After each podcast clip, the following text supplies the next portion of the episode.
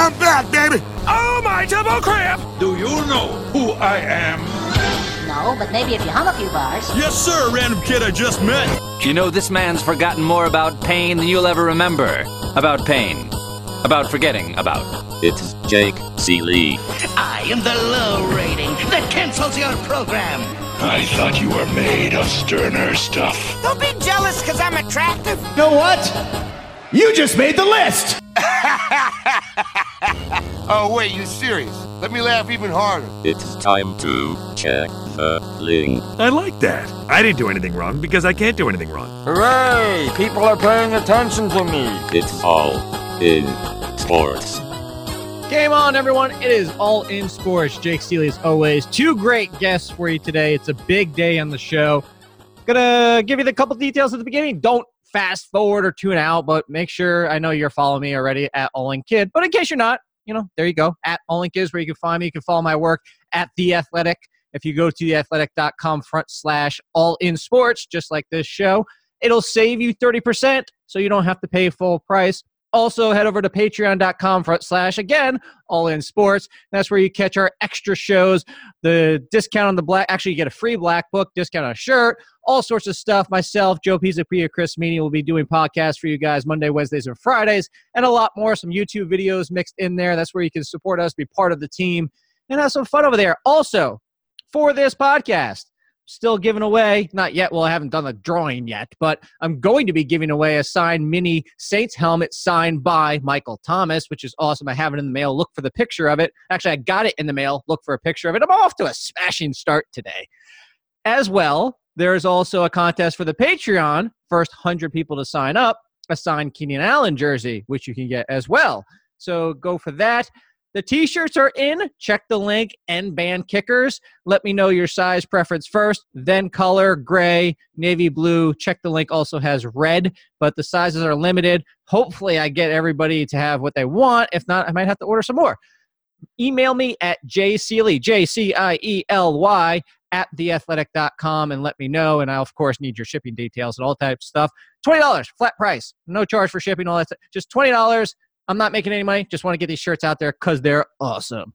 And uh, you know what? One more thing. I, I, always tell you guys to rate and review and podcast and five stars and all that type of stuff. And that's actually how you get your entry into the contest, which will be starting next week for the helmet.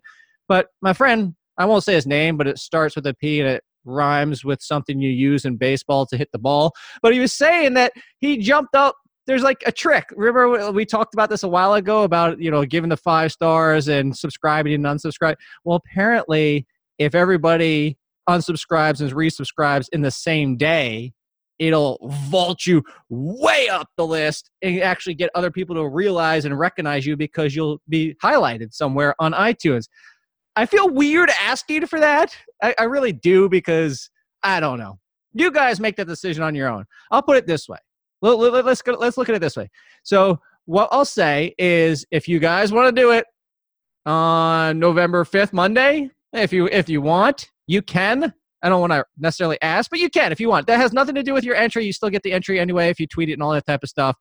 But uh, whatever. It's it's just weird to me. So let, us just jump into the show because that's more important. Lots of fantasy football stuff today. And let's do that with one of the kings of the industry. If we had a Mount Trashmore, his name would up be his face would be up there. You don't put names on Mount Trashmore. He's Michael Fabiano of the NFL Network, one of the great. Like I feel like Mike, if we were in like not opposite ends of the country, we would probably be pretty good friends because we're in fantasy sports. We both love wrestling. We're both into Star Wars. I just I feel like we kind of like lost each other of what we could have been just on the opposite ends of the country. Yeah, dude. Uh, uh we're we're both dorks, is what you're saying. So we absolutely. So we absolutely w- would have uh, become great friends. We're great friends regardless. But um, I appreciate that. Now, did you say Mount Trashmore? Oh, I did. Did I? I said Mount Trashmore. All right. Hold on. So for everybody that's listening, yes, your fa- I would hope your face is not on Mount Trash. Mount Trashmore is here in Virginia Beach, Virginia. it's this little podunk park thing that literally was a mountain of. This is what we do in Virginia. They took okay. a mountain of trash and then as it decomposed over the years, they decided to put grass on it and put a park around it. So it's Mount Trashmore. I Mount Mount wow. Rushmore, but yes, that, that is that is hilarious because I, I lived I lived on Staten Island for about six months back in the day, and Staten Island is basically just a whole big sort of garbage dump. And so um, I, I, I do know about living or being. It was I don't know if you've ever been to Staten Island, but Yes. if you get on the wrong side of the breeze over there, and Staten Island's actually nice otherwise. It's nice otherwise, but if you get on the wrong side of the breeze over there, woo, yeah, it's it's bad. No, I was the. I've only been to one specific. I just went to that the Yankees affiliate, that little stadium there. Oh yeah, yeah, yeah, yeah. The Staten Island Yankees. Yep, yep. So I, I guess that's like the you don't have to worry about the breeze area. No, or, or maybe there was no breeze at all because believe me, if you get in the wrong spot in Staten Island, my, uh, I, I have a friend who lives there who, if she ever heard this, she'd be very mad, but it's the truth. Another a quick sidebar for you. Uh, who do you think takes the title this weekend, Braun or Brock? Dude, I, I it's got to be Brock because I don't think, I don't think WWE is ready to give Braun Strowman a title. I, I just, that's sort of how I feel. Um, I've actually had some conversations about that with some people who are pretty, pretty big in the industry, and um, I just feel like I feel like it's going to go back to Brock. I, I just don't think Braun brings enough uh, to the title. So, but I, I do I do feel for for you know for Joe. I hope he's uh, I hope he's going to be fine. Uh, hopefully he gets through this uh, second you know second bout with leukemia. Um, Absolutely. I talked I talked a little bit with Seth Rollins after the show.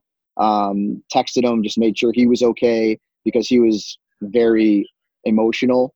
So it, it sort of brings you to everyone loved to hate Roman, but it was nice to see the crowd get behind him when he made that announcement because I mean at the end of the day we're all human and we're all dealing with things and um, you know that that's a that's a pretty serious situation that he's in right now. So hopefully he comes back stronger and stronger than ever uh, sooner rather than later. I could not agree more. And actually, I've been a Roman fan. And actually, Seth, I'm hoping Seth can get his way to the top of the WrestleMania card for a title. And I, I know they Yeah, already lo- previewed Survivor Series of him versus uh, Dean. So Yeah, yeah, I'm gonna be there too. I'm gonna. oh, this is like I'm so jealous. it's the only and it's the only like pay per view I get to go to uh, during football season, or the only wrestling event I get to go to during football season uh, when they're actually out here in Los Angeles. But I mean, I, I get to I get to see a lot of friends when they're here in town, and hopefully I'm going to get um, maybe I'll get uh, Seth on Fantasy Live at some point. He's been on the show before on the podcast. We'll see. But um, yeah, that's that's going to be fun. Admittedly, I haven't really watched as much as I'd like to, man, because I'm just my whole world is encapsulated with football, as you as you know. And then you know I have a girlfriend and the kid, and so um, it, uh, it it awesome a costume, by the way. Balboa. I mean, I asked him, I was like, "What do you want to be for for Halloween?" Rocky Balboa. I said, "I love this kid. I love him."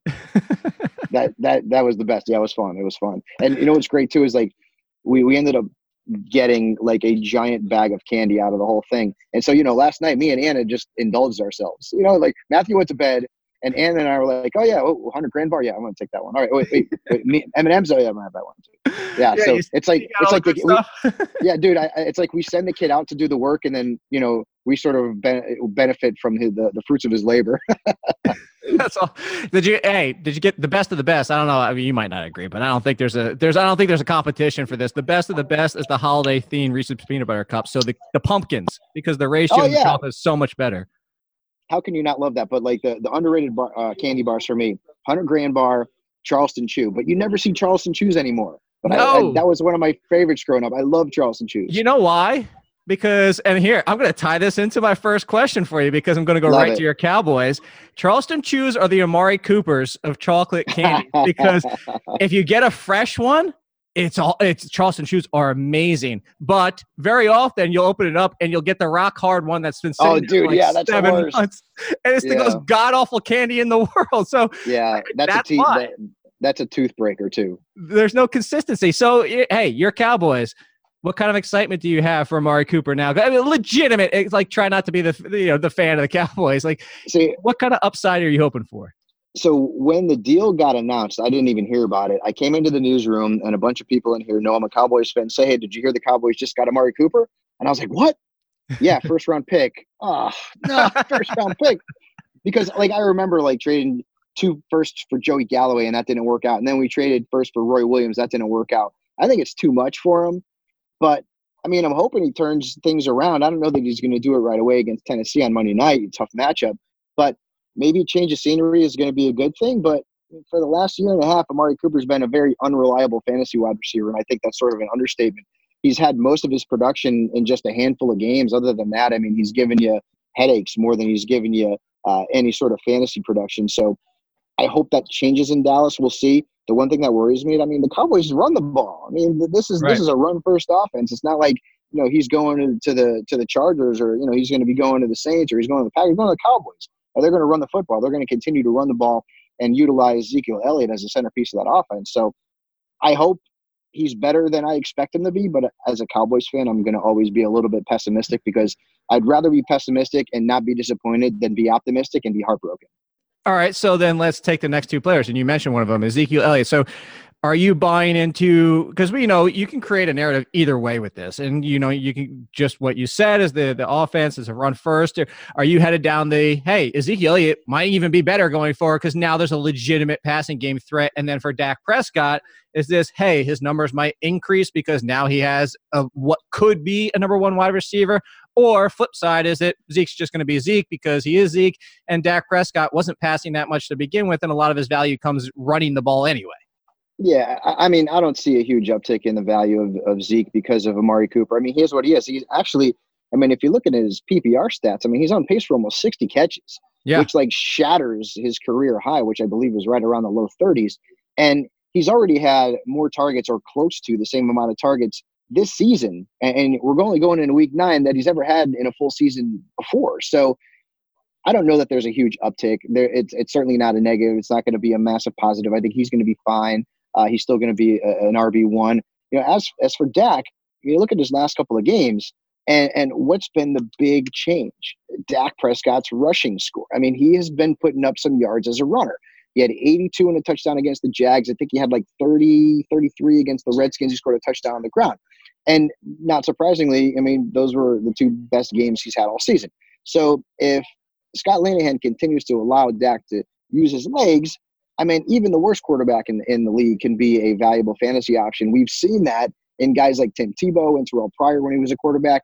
Hey, not the greatest passers, but if they can use their legs, then they're going to be valuable. And if Dak continues to do that, then potentially he ends up being uh, a useful fantasy option down the stretch rather than being waiver wire fodder, which he's sort of been for most of the season. I still don't love the matchup this week against Tennessee. I, I don't know that this is going to be a particularly high scoring game. I think this is going to be more of a defensive battle. And the Cowboys' defense is very tough at home. So I would say this is one of those games that's more of a 17 14 game. I don't expect a lot of points, and, and I wouldn't be starting Dak Prescott this week.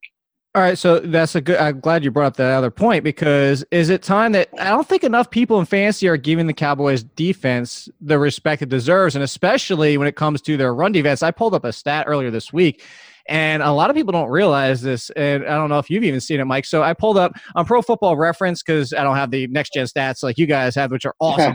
but yeah. I pulled up between the so guard to guard running the ball, and then tackle and outside. Like that's the closest mm-hmm. I can mm-hmm. get to running up the middle for what you guys have. And the Dallas defense is third overall in least yards allowed in guard to guard and fourth least in tackles yeah. and outside. So basically, they're top four against the run in average yards per carry. So I think this is a little like, hey, we're benching potentially both Titans running backs this week. I know it's a 16 bye week, but like mm-hmm. give this team the respect it deserves.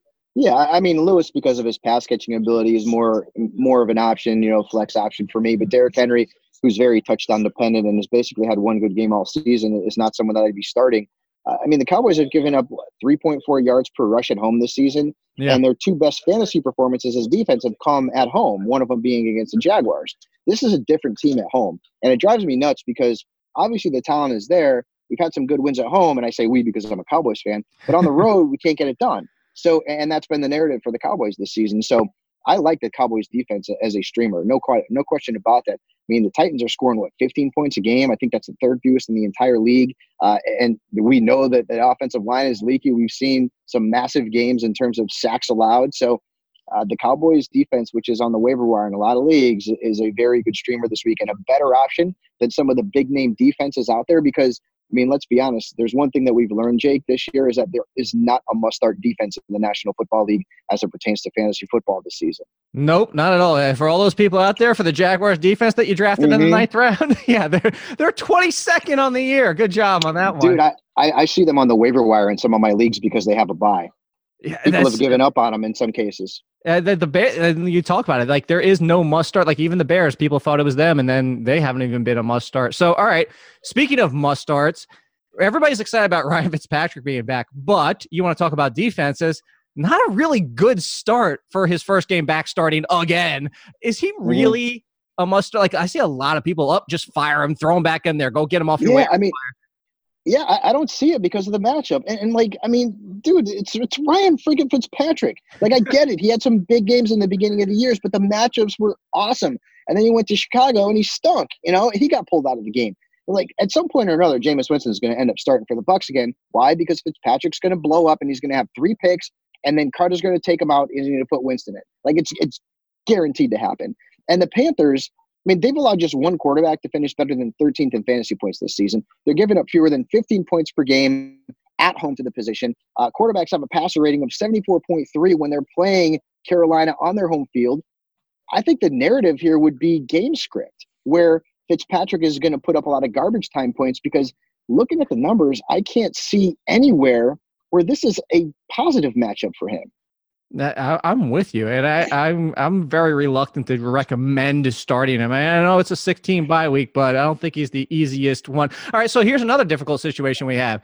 Dalvin Cook is practicing, although we've heard mm-hmm. that story before. This is the first time, right? Right. It's an amazing matchup, though. But we've also already had a game on this season where he's been out there and saw very few carries. Actually, even came out of the game. I'm going to compare this to another situation, and I know that you have a personal invested interest in this one. And something you just went through with this is what we might be dealing with tonight. I kind of feel like Dalvin Cook might be headed into the Matt Breida realm of, oh my God, oh, I'm just going to get burned no matter what I do. Yeah, I mean, for me, the Vikings would just be smart to to sit him, and then they have a bye week, and then you bring Dalvin back after the bye because you want them to be 100%. You know, these soft tissue injuries, you know, these are hard to come uh, to overcome. Just ask anyone who's got Cook or Fournette, and it just listen. Latavius is is rolling right now, man. Just give him the football. He's going to be fine. The Lions are giving up five and a half yards per rush.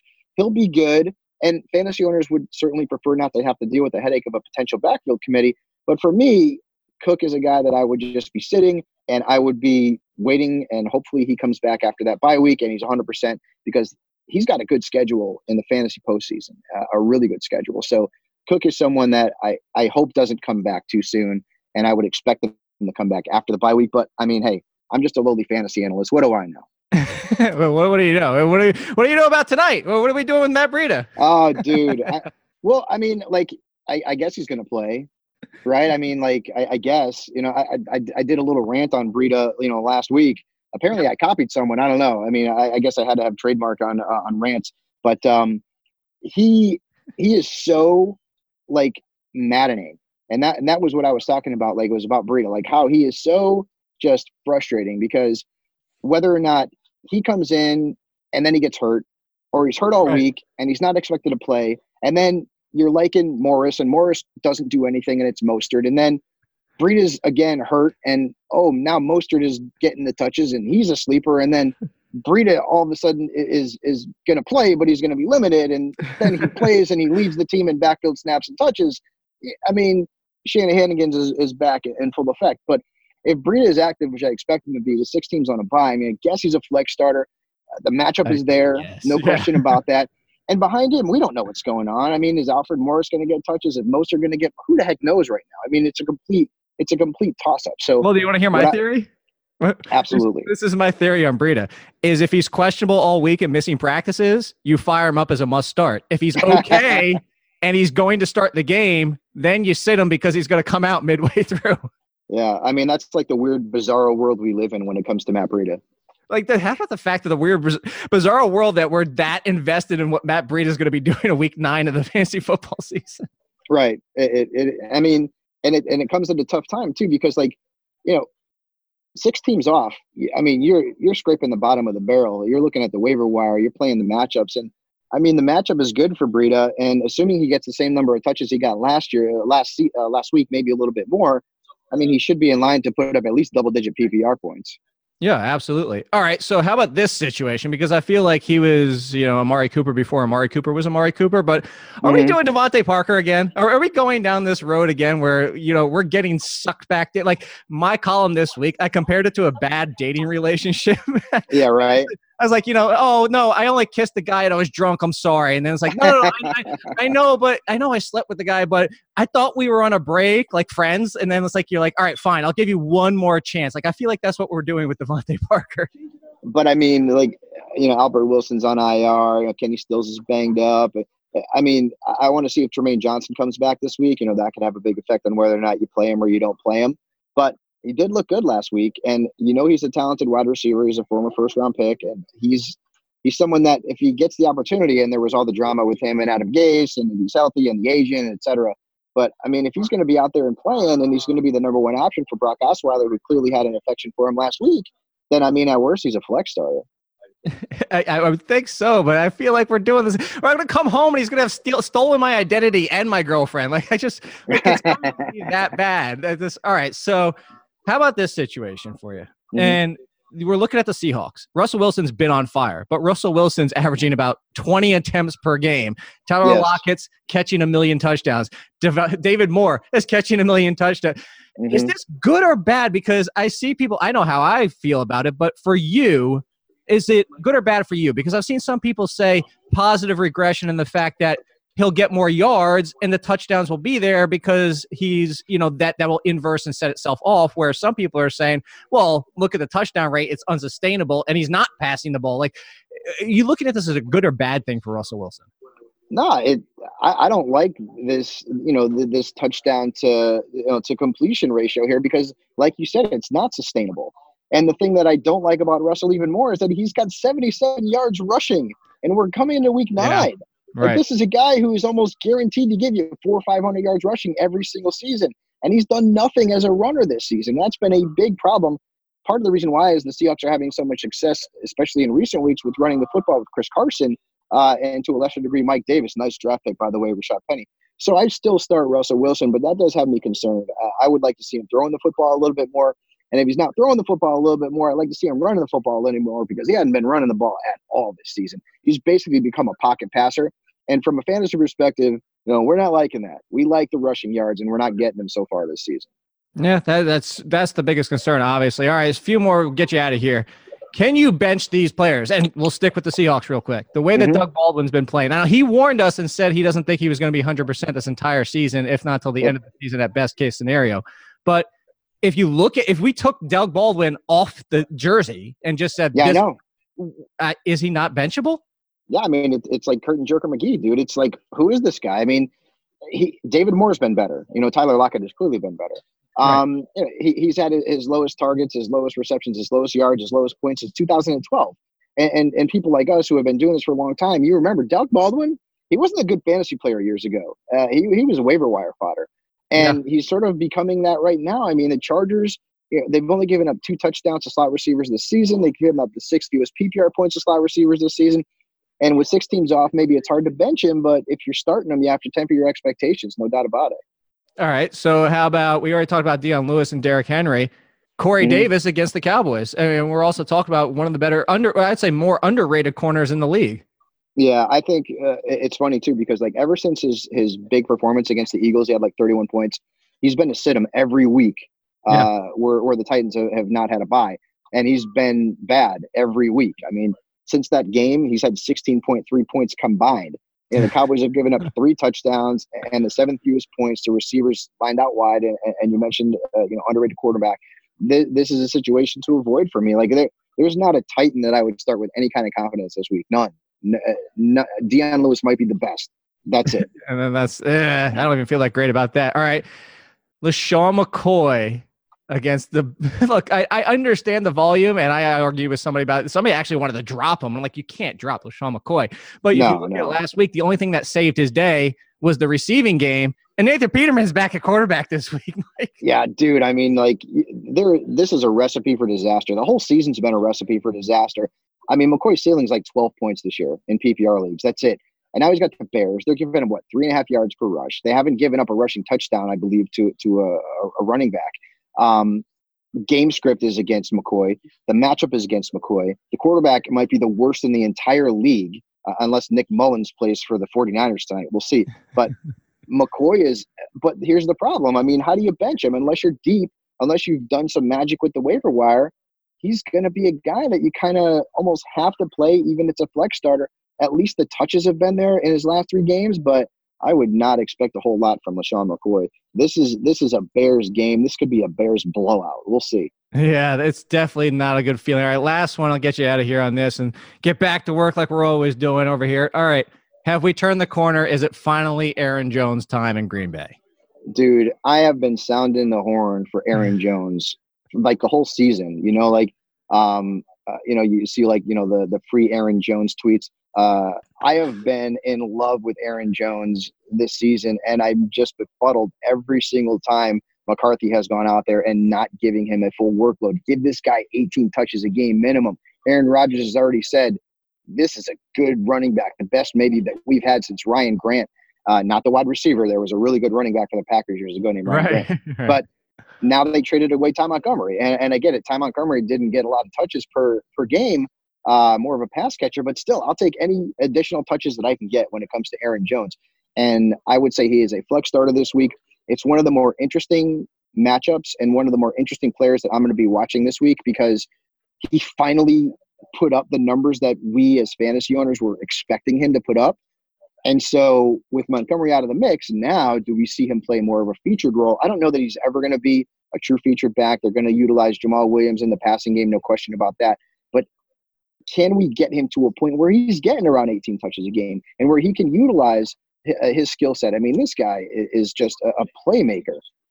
I'm going to yeah. start him this week. I'm hoping for good things. Uh, not that I'm supremely confident because I don't trust McCarthy and, and what he's doing in, right, that, in right. that, in that in that offense with that backfield. But Montgomery's no longer in the mix. We'll see what happens. Uh, well, I cross was, my fingers and hope for the best. I, I, say we can hope that it's kind of like old school LeSean McCoy, where he does everything and then we, we do it every single week. He just gets vultured at the end zone. But at least, you know, maybe he scored a touchdown from 20 yards out or he's put up enough yep. yards that we're okay with it anyway. That's really he, he, he has got the talent to be a really good fantasy running back, and we've seen it. You know, yards per carry average is impressive. I mean, we've seen him make plays. He just needs to get more opportunities, no question.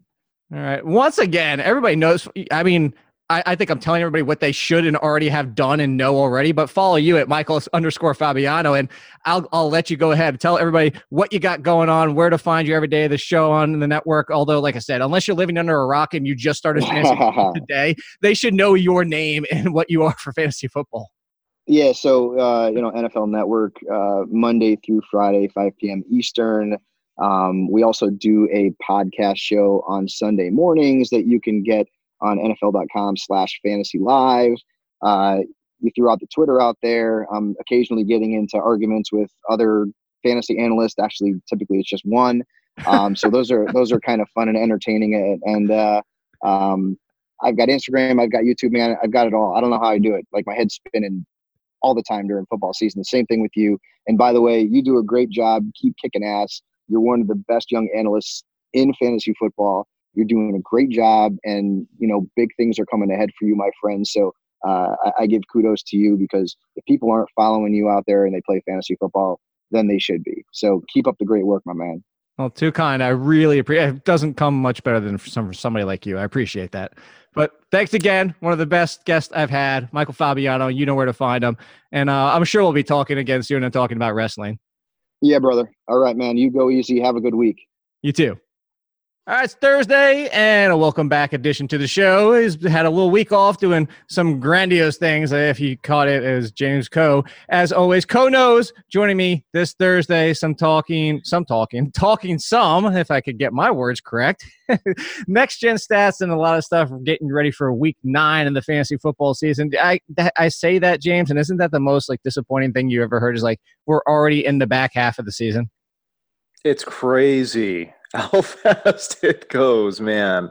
And you know, and the and the funny thing is too, um, you know, when you play fantasy football, it's like I always tell myself, it's like, hey, listen, man, things change, things change, things change. But we still approach it like, no, we've got eight weeks of data, so we're good. You know, it's like it's like no, we're not. You know, it's like God, the things by the end of the year, things get so topsy turvy. It's just craziness. But um, I will also say this too. It's like uh, things get topsy turvy, but for whatever reason, we don't want to believe it. You know what I mean? Right. It's like if if for example, like I don't know, like Patrick Mahomes completely falls off um, you know, we'll just tell ourselves, no, no, no, no, no, Patrick Mahomes is coming back. No, no, he's coming. No, because we have eight weeks of data and he was amazing. he's coming back. You know what I'm saying? It, we'll ignore all of the other stuff and we'll just say, no, no, no, he's coming back because we have eight weeks of data. And I know we, I, it, that's definitely going to happen with somebody. And on the flip side too, I think that's it's even more true on the flip side, which is somebody has been terrible for eight weeks. Let's say David Johnson, for example, who's you know he's been okay, you know, but I actually David Johnson's a great example because I tell you what, he's actually been okay in PPR leagues. He's actually been pretty. deep. He scored a lot of touchdowns. He's still and, one. I know he's still a top ten, top twelve running back, and people are treating him like like he was the first three weeks of the season when he was absolutely terrible. So right. it, it's it's interesting, you know, that has lingered even now, you know. But yeah, I mean, that's it's just a it's interesting, you know. We're we're halfway through, and things get so topsy turvy in the NFL. The NFL literally, you, you, just it's every four weeks things just get turned upside down. Yeah. Um, but we don't want to. We don't want to believe the data. No, I've had David Johnson in a buy low section of the rankings for the past four weeks. like people are still, they're still exactly. sending, they're like the trade offers I'm getting. Like I, I'll tell you what, I just got one today. Was do I send David? Jo- and I'm not kidding you, David Johnson and AJ Green for Julio Jones? And I said, oh, I said, geez. why? Like what? What has David Johnson done to you? like, Gee, you know what this reminds me of? Do you remember last year? And I, I don't even know if I brought this up to you before, but it's the perfect example. So if I did, I've brought up many times before. But I kept bringing up last year's example until the last half of the season, which is right about now, was Michael Thomas last year. Michael Thomas was basically David Johnson last year. He was like a fringe wide receiver one. He was producing every single week. No, he wasn't putting up a Julio Jones 30 point game and he wasn't putting up three touch, but he was just producing every single week. And people are just like, ah, what do I do with Michael Thomas? I was like, what do you mean? What do you do with Michael Thomas? You keep starting him because he's a wide receiver one. Right, right, exactly it's it, it is funny how you know you build up these expectations and then you know it's like and then if they don't reach those expect those crazy expectations people start freaking out. It, it's so like i said man it, it's um well let me ask you about two wide receivers then. Yeah. So because i think these two wide receivers are good and they go right into this conversation. One is another buy low I've been talking about, and we're going to talk about too, is like some of the players, and maybe one of them is, you know, what you expect a little bit more the second half of the season because yesterday's show, if everybody caught it, you know, we did the first half surprises and disappointments. And, you know, I even said Patrick Mahomes was an easy surprise. Nobody expected him to be that good. But one of the ones I'm looking at for the second half is Keenan Allen because Keenan Allen is doing what Keenan Allen does. He seemingly does this every single year. The first half of the season, he's just like, eh, I'm going to mosey along. I'm kind of a high end wide receiver too. And then last year, what did he do in the second half? He went off. And it's kind of the same thing this year. He's still on pace for what, 11, 1,200 yards. He's only got one touchdown. He's kind of going down the, the Julio Jones rabbit hole here. But on the flip side, at least he's got Philip Rivers and him who always connect and find the way to score at least five or six touchdowns. Yeah, that's a that's a very interesting point. You know, um, I think a lot of the frustrations with Keenan Allen certainly is the fact that he hasn't scored that many touchdowns. He's got, as you mentioned, just one. Um, and you're right. If he gets to if he gets to six or seven, that means in the next you know six weeks he's going to score five, which is great, right? So right. Uh, I think I think you're right. Um, I, I, think he's a great buy low guy, and and I think the the the process of, of buying low also makes a lot of sense too. I would be surprised if by year's end he only finished with two touchdowns or three touchdowns. You know what I mean? So, I mean, even if it's five, it, it's four over the next, you know, six games. That's you'll you'll take that, right? Uh, every day of the week, and yet people get frustrated. Oh, so here's another one, and I think this goes really well with what you were saying about how things change and people are reluctant and they just keep sticking. You know, is Allen Robinson even startable if he even plays? Because I'm looking at Allen Robinson this year, and he is Allen Robinson, and I love Allen Rob. Like I know uh, Harmon, your your your former colleague and still good friend. Yeah. You know, he's he was the Allen Robinson champion, you know, and all that type of stuff. Is sure. and I always get mad at him because I joke around. I was like, dude, I was loving him on so much, but you did a full article, so you win. Like you you kind of win because you up me on him. But I'm yeah. looking at a season, and he's got two touchdowns. Obviously, he's missed a lot of time, but he's only topped 64 yards once, and that was only 83. He's not been able to get back on the field. I just that and I'm looking at it and I was like, yeah, I kind of feel like you do have to start him, but is it like if we stripped the Allen Robinson name from him, to your point of how things change, are we holding on to the it's what we know of Allen Robinson, or are we holding on to the fact of like, you know what? If I knew he wasn't Allen Robinson, is just some random person, he wouldn't even be on my roster. Yeah, uh, that that's the latter is absolutely true. I mean, the guy's a Pro Bowler. We know he can put up 1,414 touchdowns. We know he can do these things. Um, but that's just not his role in the offense. I, I, mean, if you take a look at you know his target share, his air yard share, it's just none of it's there. N- none of it would indicate uh, that this guy can absolutely go. Up. I mean, again, you mentioned that that game where he had 83 yards, and that's his season high. That's his season high. He did that on 10 receptions. How does? I mean, it, it's that's a very un Allen Robinson like game um, saw 14 targets in that game against Seattle, picked up 83 yards.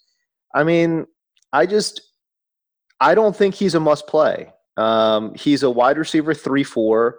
He's maybe a flex play in deep leagues, but I just think his role in the offense, and again, go watch the Bears play, they don't have a funnel receiver. If anything, I think at this point in the season, I think Tarik Cohen's probably your only must start guy. That's it. Mm. I wouldn't. I, I definitely feel pretty weird about you know starting Jordan Howard each and every week. Uh, I think he's you know again flex consideration, sure, but you're hoping for a touchdown if you're playing Jordan Howard. That's a tough way to live, man. Or a hell of a lot of volume. Uh, and even then, she still might only get 80 yards. You know, I'll, I'll, say this about Jordan Howard too. You know, we had basically skewered Mike McCoy for forcing David Johnson inside and you know the vast majority of his runs were, were being run inside you know i had written about david johnson and and how mike mccoy was using him as as a legarrette blunt style running back and basically just keeping him between the tackles refusing to run him outside the crazy thing is jordan howard is running inside at basically the the highest level in the nfl legarrette blunt is is leading the league but by fractions of a single percentage point. So it's LeGarrette Blunt touches they get. That's crazy. That's that's that's what I'm saying. Um, and Jordan Howard running in between the tackles, running inside on a whopping 70% of his runs. He just doesn't have the chance. There's there's just no chance for this guy to break out big runs. It's so hard to break out big runs between the tackles. It's so hard. Um, and the data would support that too you know, we talk about deep passes and how you got to throw it deep. You got to throw it. This is the whole concept behind air yards, which is, yeah, you, you want a lot of air yards, you want a lot of deep passes. I think it's similarly true about outside versus inside runs. If you yeah. look at the if you look at the top rushers in the NFL right now, I think four of the top eight rushers in the NFL, four of the top eight rushers in the NFL run it in between the tackles less than forty percent. Jordan Howard is running it 70% of the time mm-hmm. inside. He doesn't have a chance. He doesn't have a chance. Uh, yeah, you're basically yeah hammering him from the from the get go. I'm looking at his game log right now. He's only got two games over 3.7 yards a carry, and it was 14 and 15 against Green Bay and Miami. Oh, look, two of the worst defenses.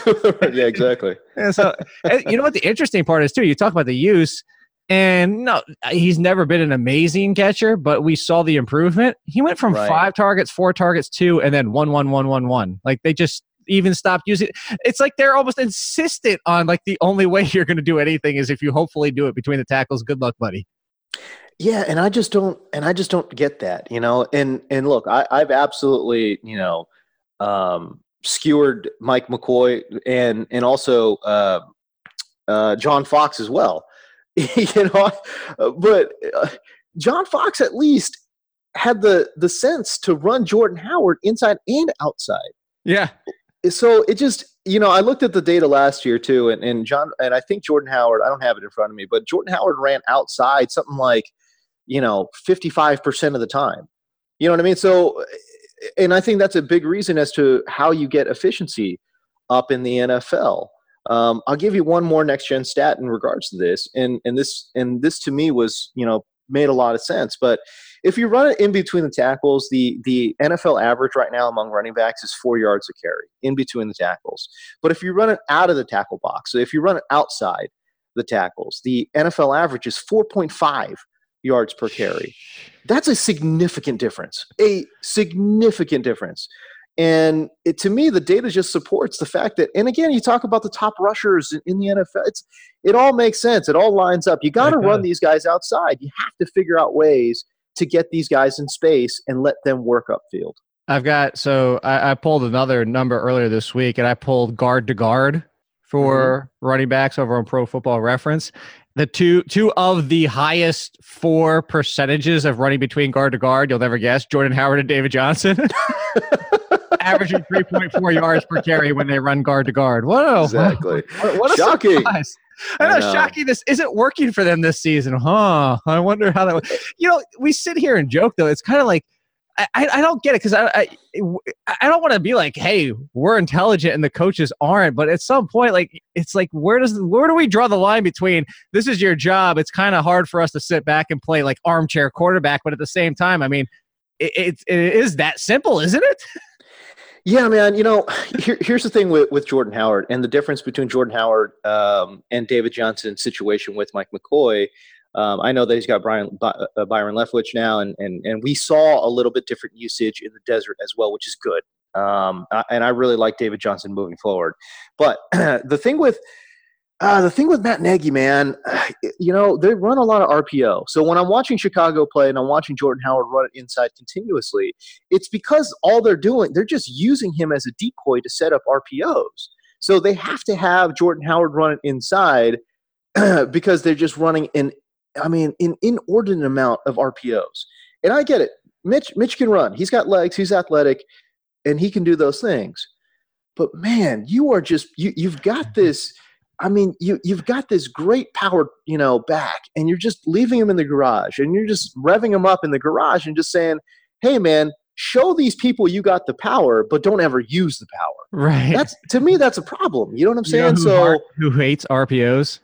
Our colleague Emory Hunt, a former running back, and this is why. This is exactly your what you're saying is exactly why. Part of the reason he hates it is because, you, like you said, you you limit the ability and the upside, and actually the talent of somebody who doesn't necessarily fit that situation. And the funny thing is, he's also a huge Tarik Cohen fan. Like he's he's always been a Tarik Cohen, as in like play him over Jordan Howard anyway. But on top of that, to your point, he's always doubled down and said, like, well, if you're going to stop doing this to him, because like you just said, you're ham he's hum- hamstrung because of how yeah. you're treating him.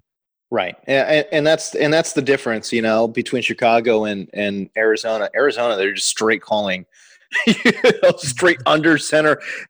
Here you go, halfback dive play between the center and guard. What are you doing, man? Like, what?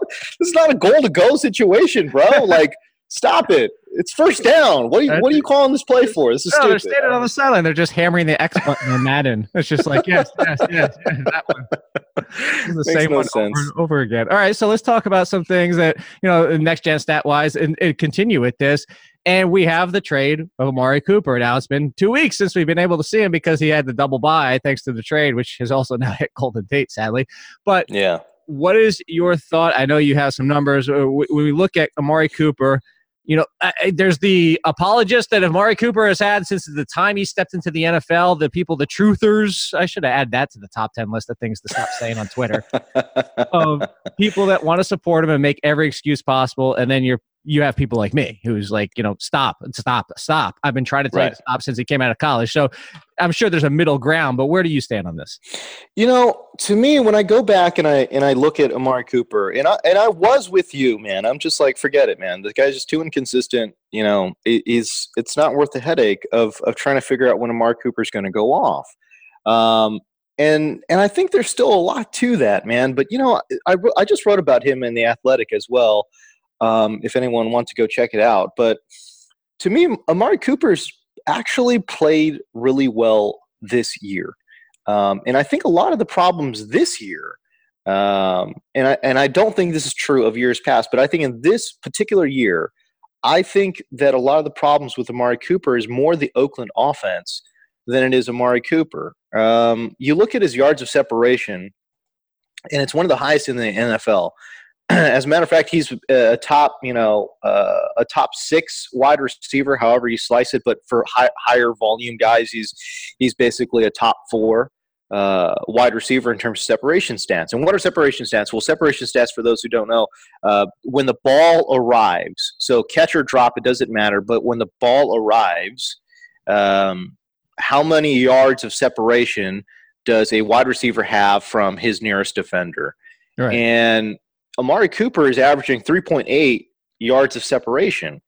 For an outside wide receiver, that is really really good. I mean, those are basically those are almost separation stats that you would see for a slot receiver where you know guys are playing a little bit off you know maybe there's a little bit of confusion you know a lot of times they'll uh, find open spaces in zone coverage so there's a lot of yards separation there but for an outside wide receiver who sees downfield throws that is that's that's a very big number um, and you know, uh, and I'm watching him play, and, and again, it, and it's it's the way he he plays. It's because he's strong. It's because he's fast. It's because he knows what he's doing out there. It's it, to me, it's interesting, man. You know, I just don't think the the narrative that he's a uh, inconsistent football player holds true in 2018. I think it holds true over his career because obviously that is the case.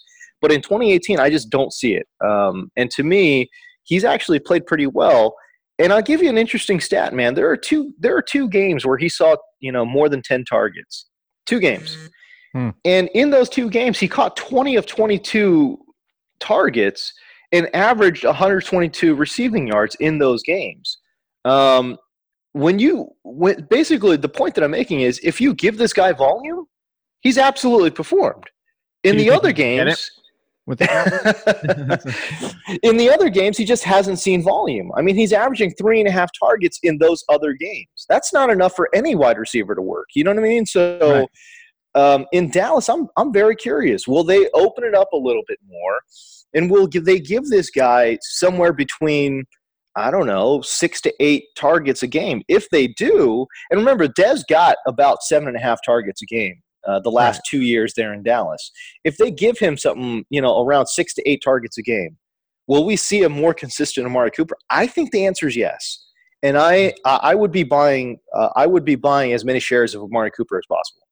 So, all right. Well, that you made me think of something else, by the way. So, surprise first half. I would also throw that one out there. Like, I really thought Dez Bryant would be on a team by now. No, I, oh I yeah. I completely forgot about him until you said that. I was like, Dez Bryant. Oh yeah, that's right. He still hasn't come back.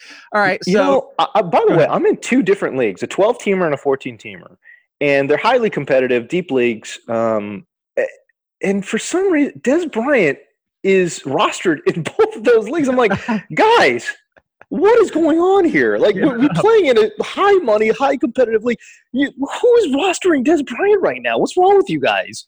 I think he's still, you know, I have a home league that's been going for 13 years, which is a decent chunk. Oh, he fu- he just dropped him this week. Finally, watch him come back next week. Somebody's after all this. All right, so rest of the season, and you know, of course, we're not going to come back and you know, week seventeen. This aged well, James. Way to go! Like, gonna, so. But if I had to ask you today, like, and you had to say, you know, you could just give me like a five range, like a twenty-five to thirty. Like, where do you, what, what would you reasonably expect Cooper for the rest of the season, wide receiver wise? I think he's a top 20. I think he's a locked and loaded top 20 wide receiver. Um, and I think that's you know, I think that's pretty fair value for him. I would I would also say he's got potential to be a top 15 wide receiver. That's probably his ceiling. And obviously, you know, again, just given kind of Dallas's passing struggles and, and those type of things, um, if you want to build in his career as well for being an inconsistent wide receiver, I think certainly, you know, he could fall um, outside the top 30 as well. I think that's kind of his floor. But I think a top 20 projection for him, I think is pretty fair. Do would you take all three Rams wide receivers versus him, like each one? I don't mean like all three together. oh yeah, no, no, absolutely. All the all those guys are are locked and loaded, and and I think their floors are are much higher than Amari Cooper's floor, and their ceilings are much higher too. So uh, just just given that, yeah, I would take all three of those guys uh, ahead of Cooper in PPR. Uh, Cooper Kupp is not great in PPR, but you know, whatever. Yeah, in PPR, all, all three of those guys for sure. Yeah. Okay. How about both Lions post trade? Marvin Jones and Kenny Golladay. Um, yeah, I just I don't I don't see how they're not. Uh, I, I think they come with volatility because they're both downfield guys, and you know, there's only so many downfield throws you can make per game. Um, but I, I don't I don't see how you don't have those guys as at least top twenty ish wide receivers. I, I, would put I would put both of those guys in the same in the same class as Amari Cooper though. All right, so here's a big one then. And I think a lot of people are be like, oh, you know, because you're saying top 20, and I know a lot of people don't know where to put him and might even think he can be there for the rest of the year. Courtland Sutton or Amari Cooper? Sutton. I oh man, I don't know what to think of Courtland Sutton right now. Um, he sees a ton of air yards, and he'll see more now that Demaryius Thomas is gone. He, you know, he and Demaryius Thomas basically saw the same amount of air yards in Denver. Um, With the left so, target, I know. I, I threw yeah. I threw in the waiver column. The air yards per target was 14.9, and Thomas's was 10.6. The aDOT was 14 and 10.9. So it's a it's a pretty big jump between the two of them. Yeah, they throw to Courtland Sutton. You know, when they throw to him, they throw to him deep. Um, but I do think that Sutton will get some of those Demaryius Thomas bubble screens. Um, and so I think you'll see his target share go up. That being said, I think Emmanuel Sanders will probably see the, the, the, most uptick. I think you'll see Emmanuel Sanders run more, you know, deep downfield, you know, routes. So that's kind of what I was thinking. Um, man, Sutton's Sutton's a hard guy to evaluate. Um, boy, is he a top mm-hmm. 20 wide receiver? I mean, he's a must own, and I and I said he's a must add in all formats. I don't care what you know. I don't care what you're playing in 10 team or deeper right. for sure. He's worth the roster spot, but man, top 20. Will he get enough touchdowns to get in there? You know, I would still have Cooper ahead of uh, of Courtland Sutton. I like um. Well, I mean, and, I don't like I think, I like the I like the I, call. I, I, don't like the, the call as in I don't like Amari Cooper.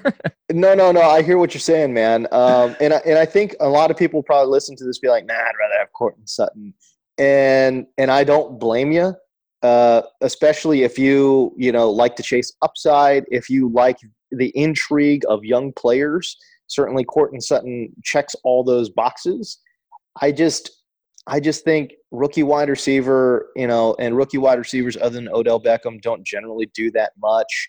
Um, he still has a ways to go in terms of, you know, um, being a, a well-rounded wide receiver. He's a big physical freak, man. And I love Courtland Sutton. And, and anyone who listened to me, you know, pre-draft, I was like, I love this kid. I think he's got a chance to be the, um, you know, uh, not the rookie of the year, but the wide receiver rookie of the year for sure. Um, but just still though top 20 is pretty high and you know there's a lot of established names including amari cooper up there so yeah i would say cooper ahead of Courtland Sutton, but I say that tentatively though, because I'm not hundred percent behind that. All right. So, well, so you brought up something real quick there that made me think. So you said obviously not rookie of the year. Uh, just quick sidebar situation with Saquon Barkley. Does yeah. the prospects, although that might even get pushed further down the road now that the Lauletta almost hit a oh, actually did or didn't? I don't know. He almost hit a cop or actually did hit a cop whatever it was. He was trying to go through a traffic area which hey by the way you're supposed to pay attention to the cop when they're on the street and they say what that they override everybody out there. In case you don't know this no matter what the light is, the cop overrides the light. Just so you know. just saying. just so, I've actually been in that yeah. situation before where the light's been red and the cop was blowing the whistle and aggressively waving to the person in front of me, and I had to lay on the horn not because they didn't understand. Like you, the cop, oh, cop supersedes everything. So yeah. that being said, the whole question here was going to be about Barkley, and the fact is, if you look at the last game, again, not that great running the ball. And actually, he's struggled quite a bit a few times here. And it's not surprising given that offense and the offensive line, but he's been saved by the passing game. He's been saved by the passing game. And it's because Saquon Barkley is amazing. But I ask you this question, James. just for argument's sake, are you concerned at all in case they do make the switch and all of a sudden we see like a Jimmy Garoppolo situation where Lauletta maybe doesn't like the check down or doesn't like to throw to the running backs? You know, the other thing about Lauletta too, um, and I'm not, and I'm, I'm not trying to tell you he should or should not play because that's, I don't know, man. I, I just, I'm not into that. I don't know. Um, I think Eli Manning has been better than advertised. I, I, will say that he's he where his problems have been have been glaring in, in the red zone. Um, but in between the 20s, he's actually been decent, man. If you you know go back and, and kind of look at the games and um, and certainly the statistics would back that up as well. It's just when he gets into the oh my goodness in the red zone, he, this guy's an absolute dumpster fire. I don't understand what's going on. That's um, why the, um, the Jaguars didn't trade for him because he's basically Blake Bortles that can't run. yeah, that's exactly right. Uh, um, but no, look, um, I, I, people got to remember, Lauletta was actually uh, really highly regarded and really did well during the pre-draft process. Right. Um, during the Senior Bowl, the guy was one of the standouts.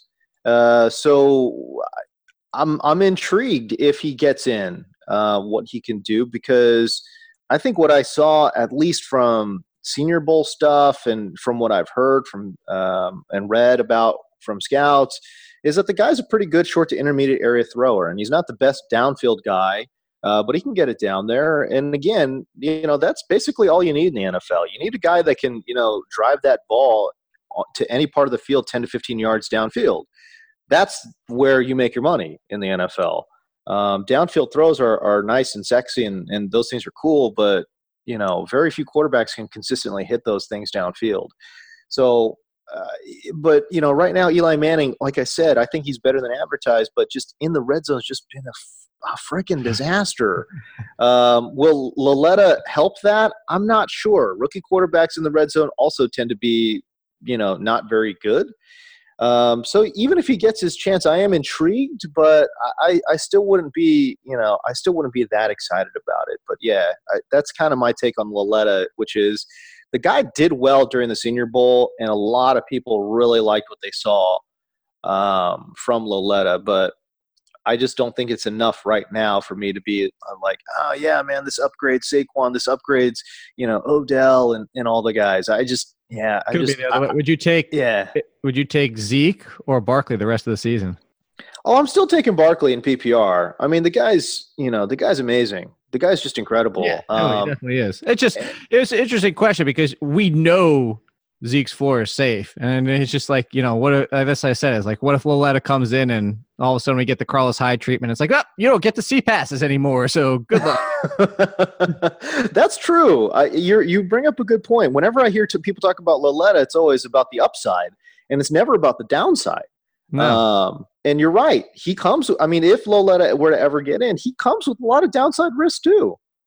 Yeah, that's definitely concerning. All right, two things before we get out of here. One is I've been asking everybody this week, and I just want to get your thoughts in general. And you know, I'm not saying like we need to do it tomorrow or forget. It's just I think it's an interesting conversation to have because a lot of people have tweeted this at me surprisingly over the past two or three weeks, and I, it seems to be like at least a a fan grand gr- ground swell for it is points for pass interference. And I'm not saying you get the full 40 yards, uh, but I see a lot of people are starting to go down this route of like, you know, Odell Beckham just got tackled at the five yard line, and Odell Beckham's like the, the best one because it's always happening to him. But there's others too. DeAndre Hopkins gets tackled and you lose. And it's not even just the fact that you lost the 40 yard reception, it's a lot of times it turns into a run. So you also lost the touchdown on top of it. So there's a lot of people, you know, it's like maybe half like a half point PPR, like maybe you get half the yards or even a quarter. Like just do, do you oh, think, no, no, Okay, that's that's why no. I want to throw it out there. Like I just think it's an interesting conversation. Like, do we think we should give anything for pass interference? I thought you were going to go. I thought I, I thought you were going to be quote unquote aggressive and say points per inter, interference. I mean, that's actually not that. That's the probably the least one. That probably is solid. Like one I, pass interference. Yeah, I, it's um. I don't know, man. I, I have, I, I, guess I kind of sort of have, I mean, I understand the concept of it anyways, because like, look, you're getting all these penalty yards and those yards are not being accounted for in the game. Right. Um, and so I, I understand where that makes some logical sense, but man, maybe I'm just a traditionalist or something, but I just that I just can't get behind that, man. you know, there's look. I, I, mean, there's you know there are certain things that just don't get counted. I, I would I would almost I, I, at first I thought you were going to go the other way, man. Like Which I way? really want points for pass breakups for for defenses. Oh yeah. Um, or or you know, or if you didn't want to do pass breakups, you know, I was going to say maybe like points for like maybe a half point for pass breakup, and like, uh, but I do think you should get a full point for plays that result behind the line of scrimmage. So tackle for loss. Yeah, because I'm I'm like a tackle for loss is the same thing as a sack, bro. Um, it, it, it, really is, and see that's my problem with defense. Like, well, I've always rejiggered my entire defensive scoring for my home league for years now because my, the mm. entire like I have a problem with two points for a sack on top. Like, why are you getting two and two for intercept? Like, the only thing there should be two is a two. Like, you you actually got a safety. Like, why is that the same? Like, how rare is a safety and you're getting the same for a sack? Like, I just think like whoever started defensive scoring a long time ago. I understand, you know, that was at the time, but I really like to your point I think defense scoring, if you're going to keep it as a team, which I don't have a problem keeping it as a team because a lot of people don't want to go down the IDP route, and I'm fine with that.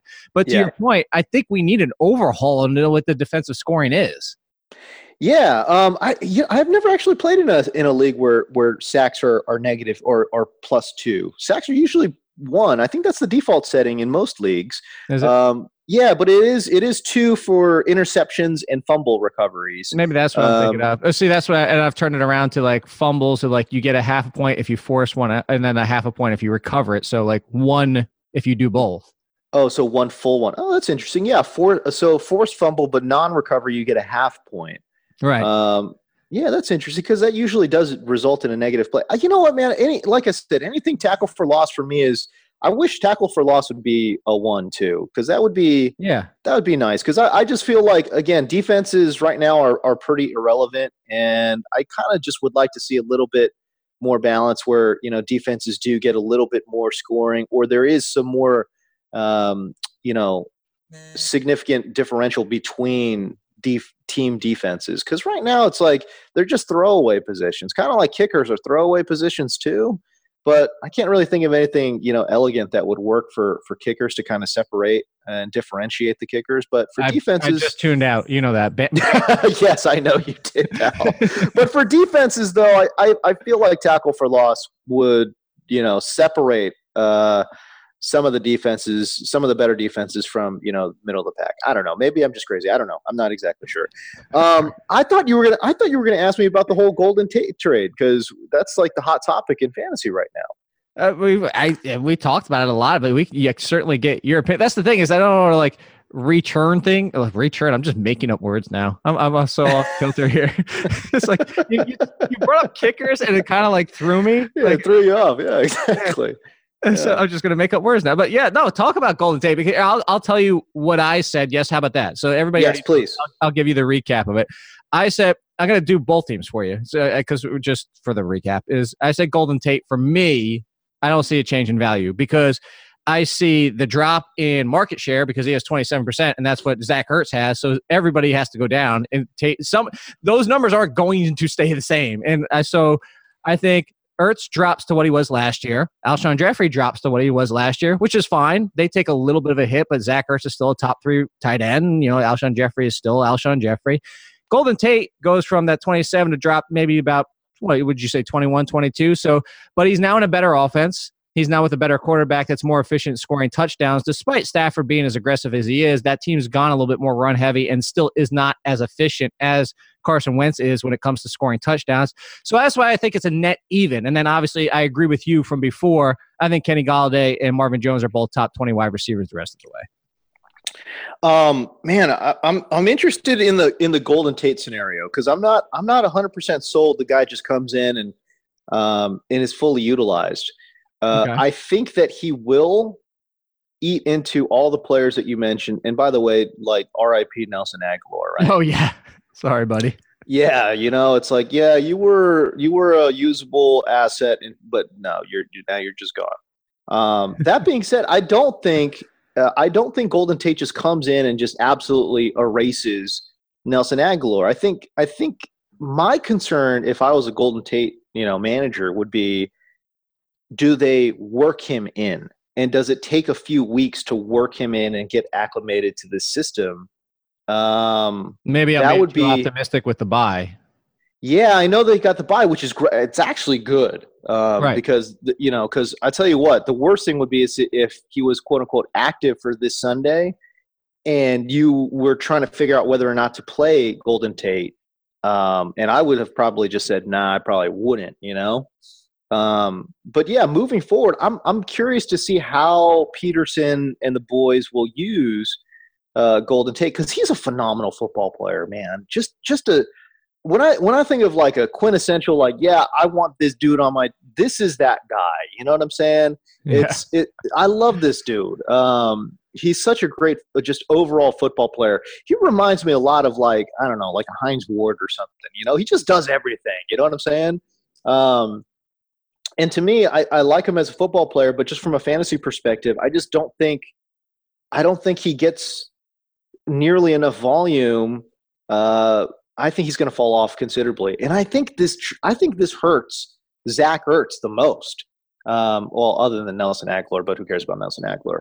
but Zach Ertz right now is on a he's on a ridiculous pace. He's averaging 10 and a half targets per game. The next highest tight end is Travis Kelce at 8.8 targets per game. Right? So like it's just such a wide gulf. And then you think about what Zach Ertz was seeing the last two years. The last two years prior to this year, he was averaging 7.7 targets per game, which, by the way, that's still a lot. Um, so Well, I see, don't know. think To falls to that. Don't, and then don't you think he's still fine at that? I mean, that still puts him as. I mean, it's him, Kelce, and that might be it at this. I mean, Gronkowski's not getting back to the top three. I mean, we Yeah, know that. What is what is up with Gronkowski, man? I oh, mean, he, he fell off the cliff with uh, Jordy, Jordy Nelson. He we didn't know this. He was riding sidecar with Jordy Nelson when he went off. he was in the sidecar. That's right, man. Like, I, what happened to Gronk? Um, anyways, that's a totally different, you know, uh, topic. But I think if Zach Ertz comes down to earth, man, and there's no way he's maintaining 10 and a half targets. Just, I Right. mean, no That's- way. Um, I just think, look, I, I think if he gets down to like, I don't know, seven, six, there's going to be games where he sees five. Um, that will send Zach Ertz managers into an absolute frenzy because they've gotten accustomed to this. They're just used to this now. They're they're like, yeah, man, Zach Ertz, tight end one, hundred percent, just gonna dominate every single week. This goes back to my point at the beginning of this podcast. Yep, hundred percent. We've seen it for eight weeks. There's no reason for it to change. this guy, they, they've got a bromance. Like, nah, dude. You know, it's like, look, if he sees five or six targets, that's gonna be a problem. Um, There's I'm gonna be last year, and we've got. Uh, you just as soon as you said that and made me think. So we got five and two catches for 18 yards. Saved this day with two touchdowns in that one. Five for five, six for four for 34, five for two for eight, four for two for 24, two for two for 24, five for three for 32. I mean, and then you go back to the year before that, James. That's what I'm saying. That's what I'm three saying. for three for 37, three for one for 22. Like basically, to your point, it's uh, it's actually six. Is it looks like the number. If it's six or less, targets wise, it's a bad day for It's a bad day, man. I, and there are going to be games here to close out the season where the guy sees five, you know, six targets, maybe. Um, and again, I just think, I think, you know, eight is probably pretty high for him, but the floor now all of a sudden, see, the floor with Zach Ertz was so high up until up until this week and that's what made him so appealing, you know. Because even guys like Ben Watson, who are, are decent tight ends this year, their floors are literally zero. You, know what I mean? Um, Hey, CJ Uzomah was out there for 98% of the snaps and got a Yeah. zero. got a zero. Got a zero. You know, like Austin Hooper, like good tight end this year, good fantasy tight end this year, great fantasy tight end this year. You know, his, his floor is like five. You know, it's like Zach Ertz's floor was like 10. You're like, geez, man, what's going on here? So, yeah, no, um, so no, I, I think like, you know, to me, I think that's the biggest ramification is that people who have gotten so used to, you know, having Zach Ertz just be a consistent double digit tight end guy, I, they don't have that. I just, I just don't think they have that strategic advantage anymore. And when I tweeted about that, people lost their damn minds like no, no, no, no, no, no, no. Oh no, no, no, Zach, no. Zach Ertz, he's unt- He's just no. This not going to happen. I mean, Philly fans were just in my mentions. Whoa, Jay. coming for me, on. bro. You're telling me Philly fans are not reasonable people? it's, it's so crazy. It's so cra- and people are trying to argue like, yeah, no, but this will open it up for Zach so he'll see better, higher quality targets now. And I'm Oh like, gosh, I hate that argument so much. it's like, dude, are you serious, man? Do you not know how this game is played? Like, we just chasing volume straight up. You know, like It's- quality of it's targets. Get out of my life. You know, Like, like what? Just, yeah, just can we make this clear for everybody? I know we've said it a lot, but li- like just- because you add another talented piece does not. It's I don't know why people go to that so much. Is they like, oh, it's going to open so much up more for the rest? No, It's it's It because it's because people want to be they want they're Fox Mulder, man. They want to believe. You know what I'm saying?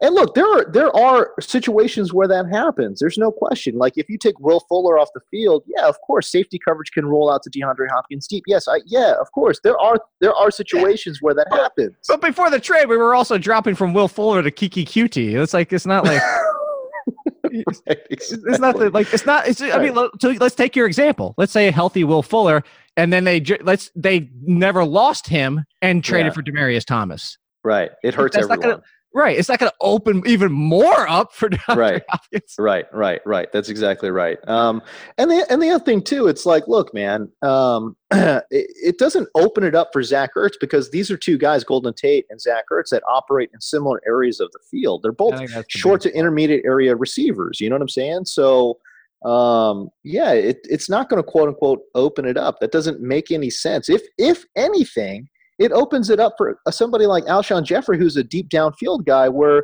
so much linebacker coverage is going to have to be, you know, accounted for in the short to intermediate area of the field. Where if Alshon Jeffery gets behind one of those guys, you know, running a deep post or something, it's like, yeah, that's where it opens it up. You know what I'm Yeah. saying? So, um, so yeah, man, I think I think Zach, I'm I'm curious to see how they, you know, fit together. Um, it's a great real life football move, but from a fantasy perspective, I just think it ends up hurting everybody except Carson Wentz. I think Carson Wentz sees a boost. Oh, But yeah, that's definitely good. This is an offense, man, that was so concentrated. You know, Agholor, Ertz, and Alshon Jeffery. Uh, I have this somewhere. Where is this? They accounted for 63% of the targets and 69% of the air yards. That it's just it was so highly concentrated. Now it goes from three pass catchers to four pass catchers, and I don't know. And I think week to week the volatility is is just skyrockets. That's my major takeaway: is that the volatility between these players now becomes a real issue. Um, there will be games where Alshon Jeffery doesn't do anything. There's going to be games where Zach Ertz doesn't do anything. There's going to be games where Golden Tate doesn't do anything. Um, and again, we're just erasing Nelson Agholor because who cares? but but yeah, I just but you know what? I tell you, and I say this jokingly, but you know what? There will be games where Nelson Agholor pops up, and you're like, how did Nelson Agholor get seven catches? How did he do it? And it's going to be so but I frustrating. I've never invited him on the podcast now. There's going to be weeks where you're like, Nelson Agholor is the leading receiver for the Eagles. Like all my Alshon Jeffery shares, all my Zach Ertz and Golden Tate shares have just been ripped to shreds. You know, it's like, oh Yeah. god, this stinks. Um, but yeah, I just think adding Golden Tate, um, as much as much of a great move as it was in real life, and I love the move in real life. Um, from a fantasy perspective, adds so much volatility to a pass attack that was pretty darn reliable in 2018, man.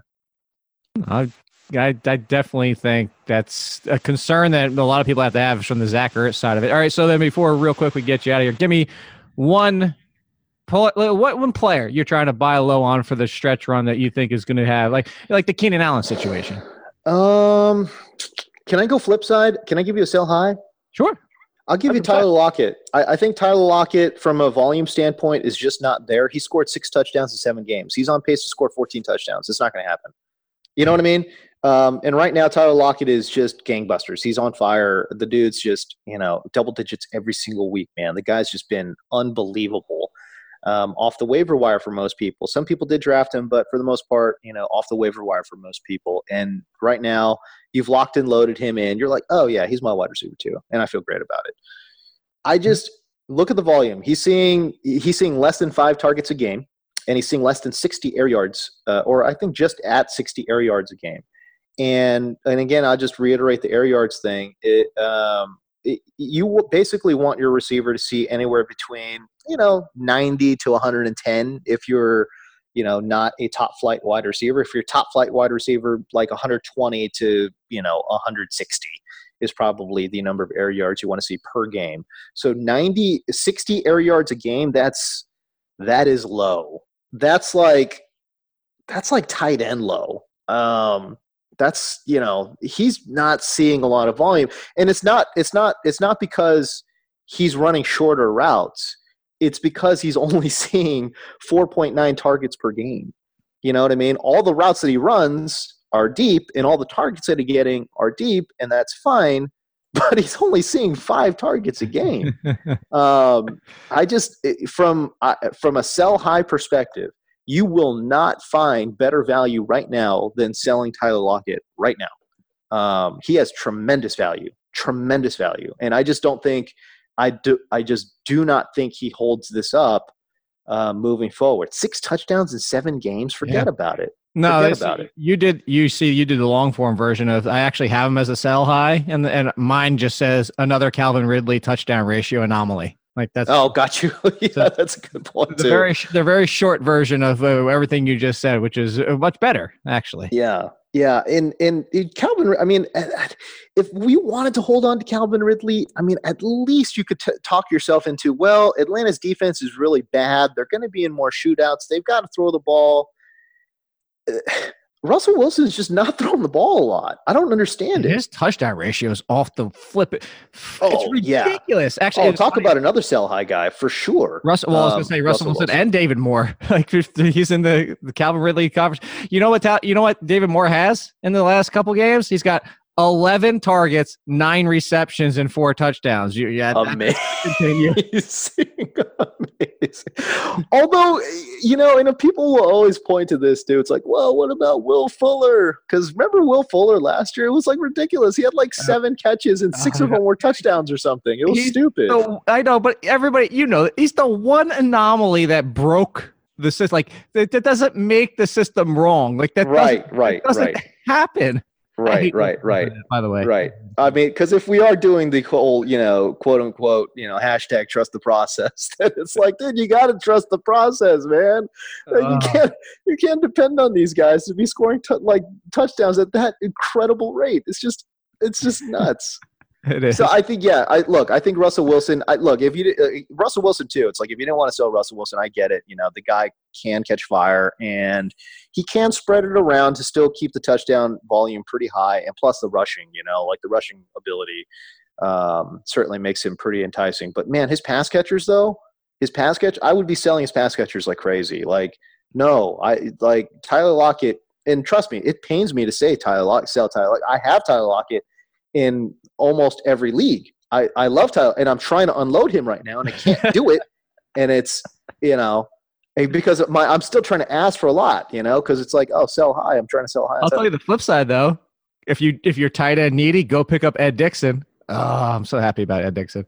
I'm, I'm, I'm, what's your take on Ed Dickson here? Because I'm not. I don't. I don't know. No, I mean, I know he went to Oregon. He's a big athletic body, but that, I mean, that's really what's still so, there. And, so uh, this comes back to the way back in the preseason. Uh, Salfino tweeted out something and said, you know, there's no such thing as sleepers anymore. And you know, we've done this every year. We say the same thing, and there is yeah. really not.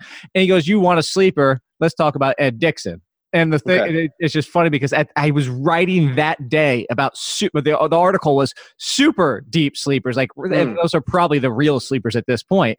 I said, yeah. but if you want to talk about, you just said it. He's athletic. He's a big body. This this team uses the tight end no matter who it is. It's true. And they had a giant opening, and now obviously at Dix at the beginning of the season missed time. That wasn't at that time wasn't happening. But if you look at it, Will Dissly two weeks in a row, and then Nick right. Vannett comes in, and you know Nick Vannett has like forty yards, fifty yards, nothing super exciting. But if you look at the game log, he was the second leading receiver twice for this team. So, and then Ed Dickson comes in, and the snap count's not huge, but the first game back, you see the red zone opportunity. I just, to Interesting. me, to me, Seahawks tight end is a thing. Okay, I believe it. I so. believe it. I'm gonna I'm gonna go look into that because I need a tight end a couple leagues, man. So I might I might I might Dickson, throw a baby. little flyer Ed Dickson. What the hell not? I mean, what? I mean, here's the thing: tight end this year. Who cares? Right. I mean, if it's not Ed Dickson, you're going to go to what? Hayden Hurst, Vance Yeah, what- McDonald. where am I going? Yeah, exactly. Where am I going? I might as well go Ed Dickson. I like it. What the hell? Why Chris not? Chris Herndon and his one catch for a touchdown. Oh my goodness! Yes, Chris Herndon and his one catch. Yes, give me that guy. I don't know. Sure, Ed Dickson. Yeah, I saw him play at Oregon. Sure. What the hell? I'll, I'll do it. yeah, Ed Dickson You know? bandwagon. Let's go. Let's go, Ed Dickson. Everybody, speaking of let's go, er, you see that transition there? Everybody Mm. needs to go over to the athletic, check out Koh Knows. And also, I'll let you go ahead and tell everybody else all the other good stuff where to find you because they can find you Sunday mornings and throughout the day if you have the right stuff. So you let everybody know, James. Yeah, man. So it's uh the DirecTV channel 704. It's uh the Fantasy Zone. It's a great cast. Uh, myself, John Guru, uh, John Guru, John Hansen, the Guru. Um, everyone just calls him Guru, which is so funny. I'm like, man, what a what a way to live. Just everyone just calls you Guru everywhere you go. Really? So, like, if you like, you walk up there, you're like, hey, "What's up, Guru?" Like, that's Yeah. No Huh. one his his Twitter handle is the is fantasy guru. Right. And literally everyone calls him guru. And people uh, no one calls him John. Uh the first the first week I worked there I called him John and everyone like did a double take like who are you talking oh guru. it's like and so and my producer got in my ear and told me nobody calls him John. Like and I'm like what I'm like what do they call him? They're they're like oh they call him guru. And I'm like really? I was like should, should I make everybody start calling me All In? What's up, I, All In? Sure. hey, what's up, all in? No, and then and then of course then there's like you know then there's like you know variations of that. People just call him goo. Hey, goo, what you got, goo? Or guru? it's like like oh man, what a way to live. This is amazing. Um, anyways, um, but yes, uh, the guru John Hansen is on the show as well, and he really knows his stuff. The thing I really can I I just I'll just do a little bit of um, you know uh, daps and stuff. But man, the guy the guy is just so prepared the guy watches so much game tape and he comes in and and I know people are like, oh well, don't you get paid to do? Yes, we get paid to do that, but a lot of people don't do that. You know what I mean? Right. Uh, we get paid. I get paid. You know, every other Friday, regardless. Okay, pal. Like so, I don't need to. I don't need to do the research, but I do the research because I think the research is fun. Um, John, uh, John is incredible, and uh, and yeah, he um, he absolutely uh, does his homework, and I'm always very impressed, very very impressed by how much uh, prep work that he does. He watches a lot of game tape, does a lot of uh, of research in terms of statistics and everything, but. Um, very impressed by him, but yes, of course, the great, great Kay Adams and Dan Haley are on the show too. Anyways, uh, bottom line is, uh, it's a it's a great show. It's called Fantasy Zone. It's on Directv channel 704. It's an hour before kickoff, uh, and we take you all throughout the day, red zone style. So we show you all the games, show you all the scores, all of those things.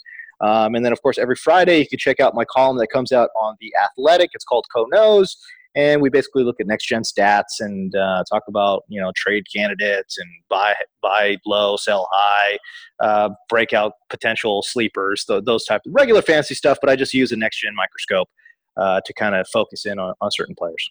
Yeah, bail on the Seahawks. Get out of there. Get out. Of Except for Ed Dickson. We love you, Ed. Except for Ed Dickson. Let's go. So yeah, you can follow James James Deco. Uh, or, uh, sorry, sorry. Follow Koh. Can I start just calling you Koh? Does that work? Sure. Why not? Why not? and uh, we'll be back next Thursday. Yes, go check out his stuff on the Athletic. Check him out on Sunday. Great job as always. Always a good time, James. Thanks. See you, man. Once again, that was James Koh. You know where to find him. You know where to find his work. His work is over there at The Athletic, just like mine is. And if you go to theathletic.com front slash all in sports, you get 30% off. You don't have to pay full price. I'm nice like that. I got a special code just for you guys. You could also go to the patreon.com front slash all in sports and sign up. They are back tomorrow, and I say they because it is unsealed with Joe P and Chris Meaney. The three of us back together on Monday for all in sports over there. I'm back on Tuesdays and Thursdays, as always, for the iTunes, this podcast version, which you find everywhere. Obviously, if you're listening now.